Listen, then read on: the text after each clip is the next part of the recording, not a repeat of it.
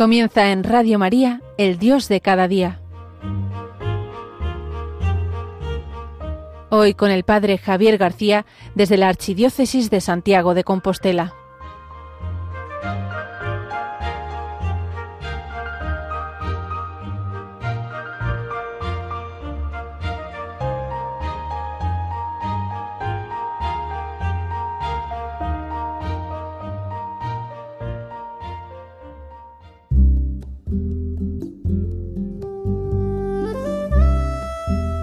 Muy buenos días a todos. Quien les habla el Padre Javier García desde Santiago de Compostela. Un martes más en el Dios de cada día. Ya hemos avanzado este camino de la, de la cuaresma. Ya estamos en esta segunda semana viviendo muy intensamente este tiempo de cuaresma. Y en el tiempo de cuaresma, como sabéis siempre, es un tiempo de preparación, no es un tiempo que sea un fin en sí mismo, sino que lo importante es entrenarse en la cuaresma para vivir bien la Pascua. Y en este camino que hemos iniciado de entrenamiento, de preparación, de preparación interior, de preparación espiritual, la Iglesia nos regala tres pilares en los cuales apoyarnos. El primer pilar que es la oración, que nos habla de que este tiempo intensificar nuestra relación con Dios. El segundo pilar del que nos habla, que es la limosna, que es la importancia también de intensificar la relación con los hermanos, especialmente con aquellos que nos necesitan. La limosna no es solamente dar dinero o dar lo que nos sobra, sino que significa también darnos nosotros, ¿no? Aquellos que necesitan pues nuestro tiempo, nuestra compañía, eso es la limosna al dar. Y en último lugar, el ayuno. El ayuno también muy unido a la abstinencia en este tiempo de cuaresma, que habla de nuestra relación con nosotros mismos. Es un ayuno el que se nos pide hacer, que es ayuno pues de comida y los viernes de cuaresma una abstinencia de, de comer carne. Pero el ayuno es quitar aquello que es superfluo, ¿no? Al final. Y la comida hace referencia pues a lo más básico, a lo que más necesitamos. A veces hay gente que quiere espiritualizar esto y dice, tienes que ayunar del móvil, tienes que ayunar de esto, tienes que ayunar del otro. Pero luego de lo más básico, como es la comida que la Iglesia siempre ha enseñado, pues no lo vive ni lo cumple. Y esto también es importante, el ayuno de la comida. Pues estos son los tres pilares que nos presenta la Iglesia para este tiempo de cuaresma. Tres pilares que vienen a ser como tres ayudas fuertes, tres ayudas grandes que tenemos para vivir más intensamente el tiempo de Cuaresma. Y hoy me quería centrar en el primero de ellos, que es el pilar de la oración. En la Cuaresma se nos invita a intensificar nuestra oración, a vivir pues de una forma más profunda, por un lado nuestra oración comunitaria, que podría ser pues en, en, las distintas celebraciones, en el rezo de la liturgia de las horas, en el tiempo de cuaresma se organizan también retiros comunitarios, para que la gente pueda vivir pues un tiempo de impacto, de encuentro con Dios, de encuentro con Él, de su encuentro. Y por otro lado también la oración personal. En la cuaresma se nos invita a dedicar tiempo a la oración, a oraciones muy comunes de este tiempo, como es el rezo del Via Crucis, por ejemplo, que mucha gente lo practica los viernes de cuaresma para intensificar nuestra preparación para acompañar al Señor en la pasión, la importancia de la oración. Pero dentro de la oración eh, hay uno de los modos, diríamos, de oración que se nos ha insistido especialmente en los evangelios de Cuaresma, que este domingo pasado salía en el evangelio pues que leíamos de la transfiguración, pero que aparece en, en algún evangelio más, que es propio del tiempo de Cuaresma, que es la adoración y la importancia de integrar la adoración en nuestra vida espiritual. Se nos leía este domingo pasado ese pasaje donde Jesús se llevaba a los tres más íntimos, a Pedro, a Santiago y a Juan, y con ellos ascendía a lo alto del monte, al monte Tabor, y delante de ellos se transfiguraba. En ese momento de transfiguración donde aparecía Moisés, que representaba la ley, aparecía también Elías, que representaba a los profetas, los discípulos quedan anonadados y Pedro dice esa expresión. Señor, qué bien se está aquí, hagamos tres tiendas, una para ti, otra para Moisés y otra para Elías. No pensaba en él, sino que pensaba solamente estar con el Señor, con Moisés y con Elías. No se preocupó de hacer una tienda para él, de armarla, sino que estaba más pendiente del Señor. Esto es la adoración, postrarse, reconocer a Dios, olvidarse de uno mismo. Y hay otro texto también que, leeremos a lo largo de esta cuaresma, un domingo de cuaresma, que es el texto de la samaritana. Cuando después de ese encuentro que tiene la samaritana con Jesús en el pozo de Jacob, y ella le pregunta, Señor, ¿dónde debemos adorar? Le pregunta, aquí, aquí era en el monte Garizín, donde los samaritanos habían construido su templo, o en Jerusalén, donde adoran los judíos, ¿dónde tenemos que adorar? Y Jesús le dice aquello, los judíos tienen razón, hay que adorar en Jerusalén, pero llega la hora en que ni aquí ni en Jerusalén adoraremos al Padre, sino el que lo adore, lo adorará en espíritu y en verdad. Guau, vaya nota que dice. Ya no habrá un lugar a donde dirigirse para poder adorar a Dios, sino que cada uno de nosotros podemos adorarlo en espíritu y en verdad. ¿Por qué en espíritu? Porque sin la acción del Espíritu Santo no podemos entrar en la adoración, en reconocer a Dios. ¿Y por qué en verdad? Pues porque como dice el catecismo, la adoración es la forma más excelsa de oración, la que más verdad esconde, la que más de verdad es oración. Esto es bestial. Por eso hoy quería dedicar este programa a hablaros de la adoración y hablar de la adoración dando las cuatro notas primordiales de la adoración, cómo vivir la adoración. Pero antes de meternos en ello, vamos a cantar vamos a pedir también nosotros entrar en este verdadero espíritu de adoración, pidiéndole al Espíritu Santo que nos conduzca a la intimidad con Dios. Vengo a adorarte, vengo a postrarme, vengo a decir que eres mi Dios, eres simplemente bello, simplemente tan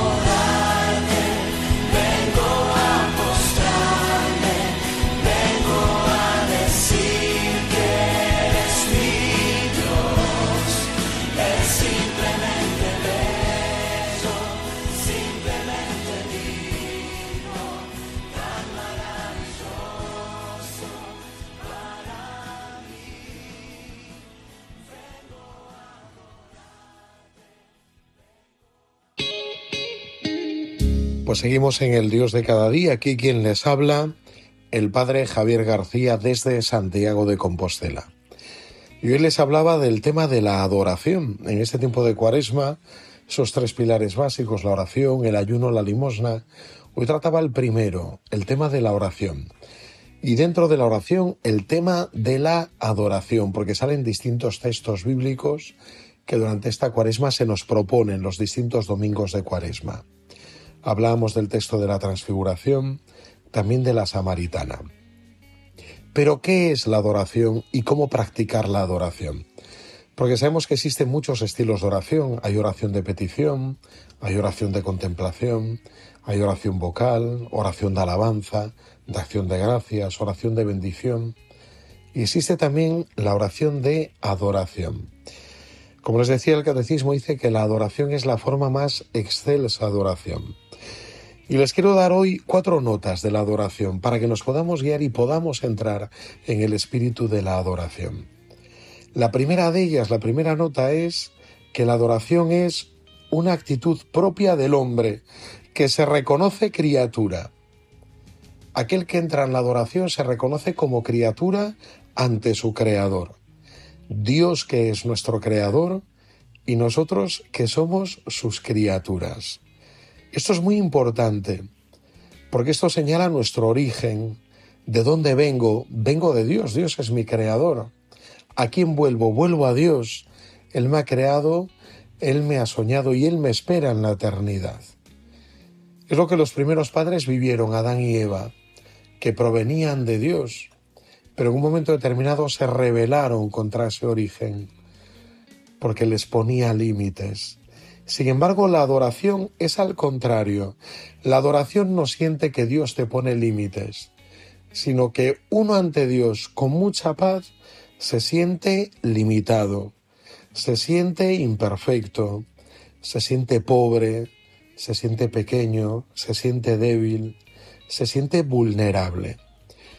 Cuando vivimos todo esto, cuando nos sentimos así, limitados, pobres, vulnerables, eh, es un momento para nosotros de mucha dificultad el sentirnos así, porque sentimos que enseguida pues nos pueden hacer daño, somos vulnerables ante lo que otros hagan. Sin embargo, ante Dios, cuando uno se siente así, uno se siente fuerte, porque uno acoge la fortaleza de Dios. Por eso San Pablo decía, cuando soy débil, entonces soy fuerte. Es, es muy importante esto.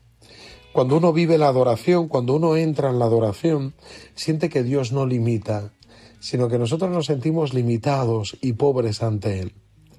Es más, sentimos que no podemos ni solucionarlo todo, ni arreglarlo todo, que no tenemos todas las respuestas, que no podemos arreglar todos los problemas. Descubrimos que no somos Dios y sin embargo nos podemos apoyar en Dios.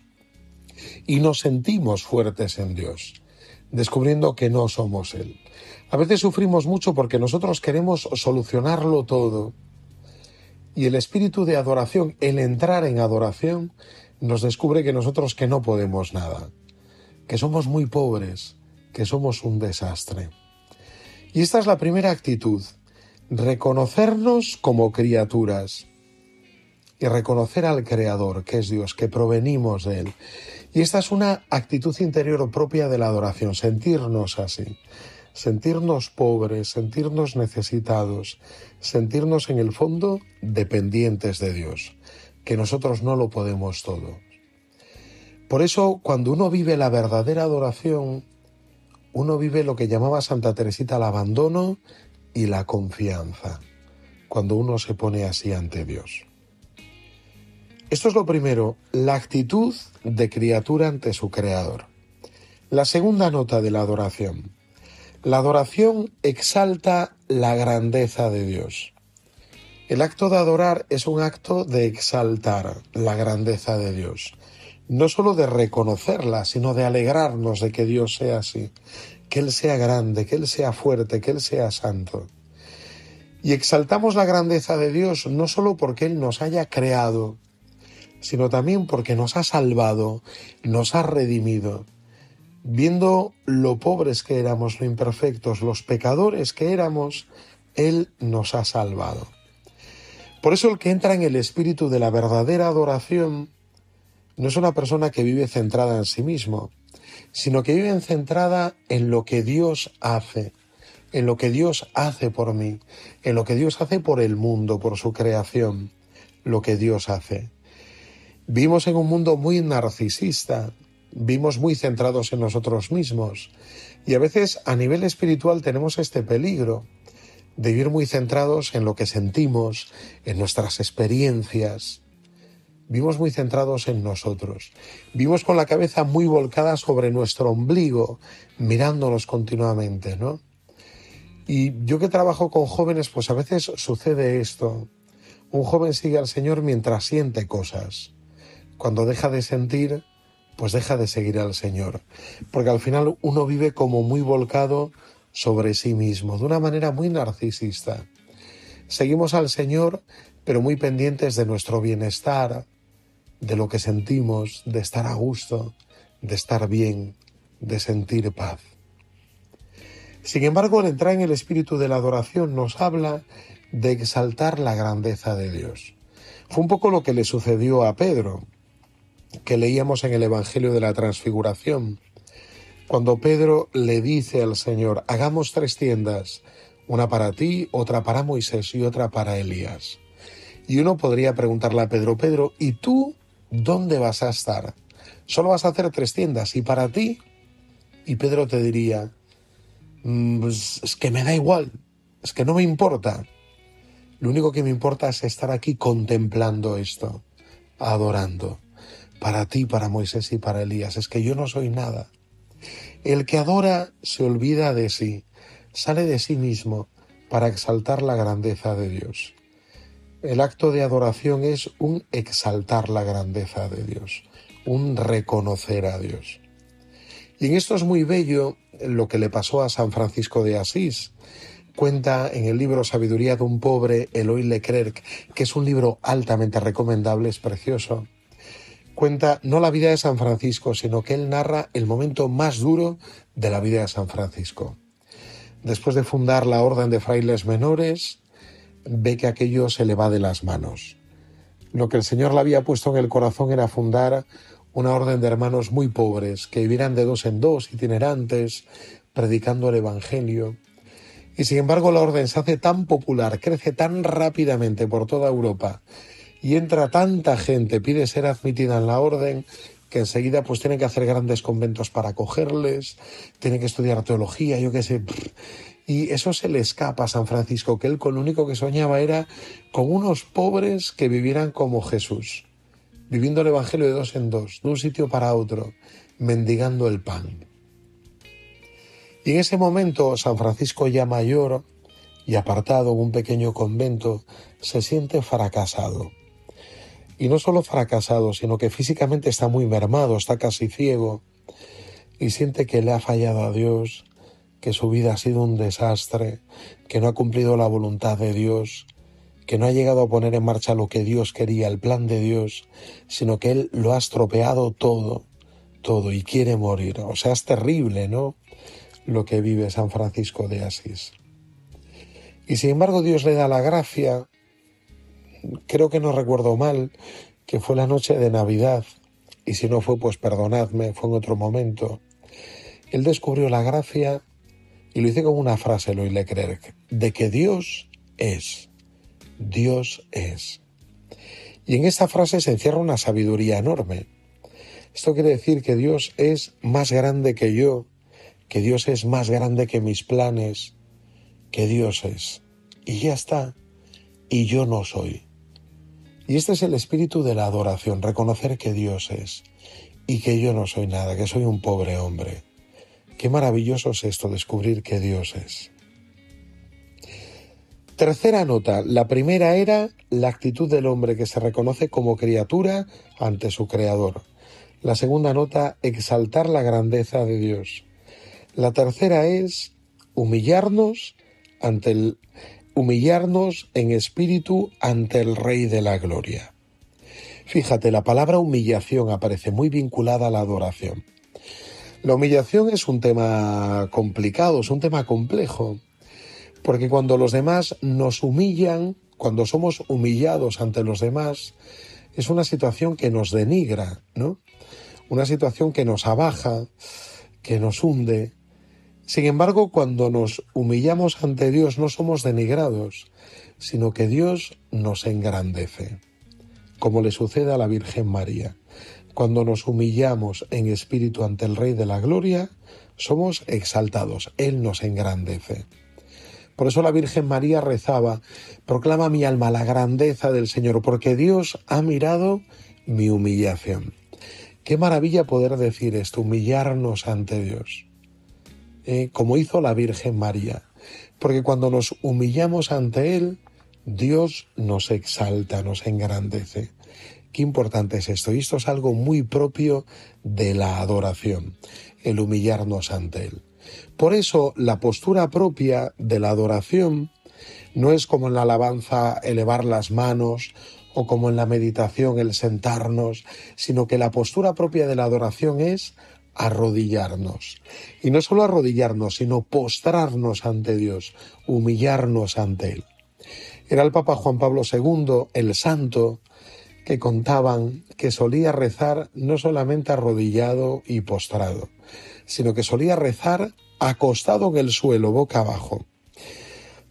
Cuenta el cardenal Divis, que fue su secretario, que en la capilla papal, la capilla que se encuentra pues en, la residencia pontificia, el Papa y en Roma, en San Pedro, en el Vaticano, que bueno, en cuanto se dieron cuenta que el Papa rezaba horas y que además lo hacía pues allí acostado en el suelo, pues tuvieron que poner una moqueta en la capilla, que era una capilla pues de, no sé, eh, baldosa así bonita, Ferrara, no sé, no sé qué cosa sería, ¿no?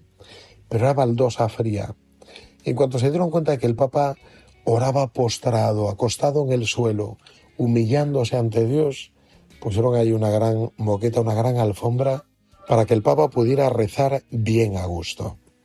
Y vamos con el cuarto y último punto. El cuarto y último punto sería el silencio respetuoso ante el Dios siempre mayor. Acordaos, la primera actitud era reconocernos criaturas ante el Criador, la segunda exaltar la grandeza de Dios, la tercera humillarnos ante el Rey de la Gloria y la cuarta ese silencio respetuoso ante el Dios siempre mayor. ¿Por qué la importancia del silencio respetuoso? Porque Dios no ha querido hablarnos mucho. Como decía San Juan de la Cruz, nos ha dicho una palabra y en ella nos lo ha dicho todo, que es en su Hijo Jesucristo. Poco criticando tanta palabrería por nuestra parte. Y por eso es muy importante el que entra en adoración, el vivir un momento de adoración, es vivir un momento de silencio ante Dios. La adoración no es como la meditación, no se trata de reflexionar lo que dice el texto, o masticar aquello que va resonando en mi interior. No es tampoco una oración vocal, no es una oración llena de palabras, sino que es una oración en el silencio respetuoso ante el Dios siempre mayor. Reconocer a Dios como algo más grande y tener ese silencio ante Él. Ese silencio no solo exterior, sino también ese silencio interior, que no hacen falta muchas cosas para acercarnos a Él, porque Dios tiene la capacidad de escucharnos. Y con respecto a esto, quería leeros un texto de un padre dominico que me encanta, y con esto quiero terminar este cuarto punto. Dice él, cuando vamos delante del Santísimo Sacramento con un profundo deseo de adorar, adoramos en efecto, pero al cabo de dos minutos la imaginación comienza a ganar terreno Empezamos a acordarnos de todo lo que no hemos hecho y de todo lo que podríamos hacer. Pensamos en un sinnúmero de cosas que ordinariamente no vemos. Cuando trabajamos, nuestra imaginación vagabundea mucho menos porque precisamente estamos ocupados en el trabajo. Pero en cuanto nos detenemos, tan pronto como queremos ponernos a adorar, nada más realizarse el destete de los sentidos externos, de la mirada, del oído, inmediatamente la imaginación comienza a ganar terreno. ¿Qué hay que hacer entonces? Hay que hacer inmediatamente actos. porque la naturaleza tiene horror al vacío. Por eso no hay que buscar jamás el silencio por el silencio. Si buscamos el silencio nunca lo encontraremos. Hay que buscar en medio del silencio amar, hacer actos de amor, actos de deseo, actos de adoración. Señor, quiero amarte. Y en silencio repetírselo. Cuando decimos eso profundamente, podemos estar seguros de que el Señor nos escucha. Es el grito en el desierto. Señor, quiero amarte. Y progresivamente entraremos en el silencio del Cordero. Pues vamos a pedirle al Señor entrar en el día de hoy en este espíritu de verdadera adoración con estas cuatro notas. Reconocernos criaturas, exaltar su grandeza, humillarnos ante Él y entrar en el silencio de Dios.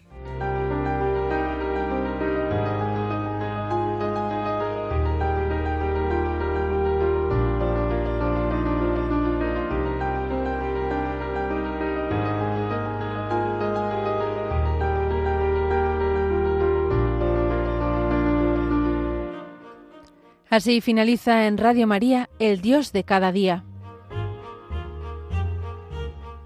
Hoy nos ha acompañado el Padre Javier García desde la Archidiócesis de Santiago de Compostela.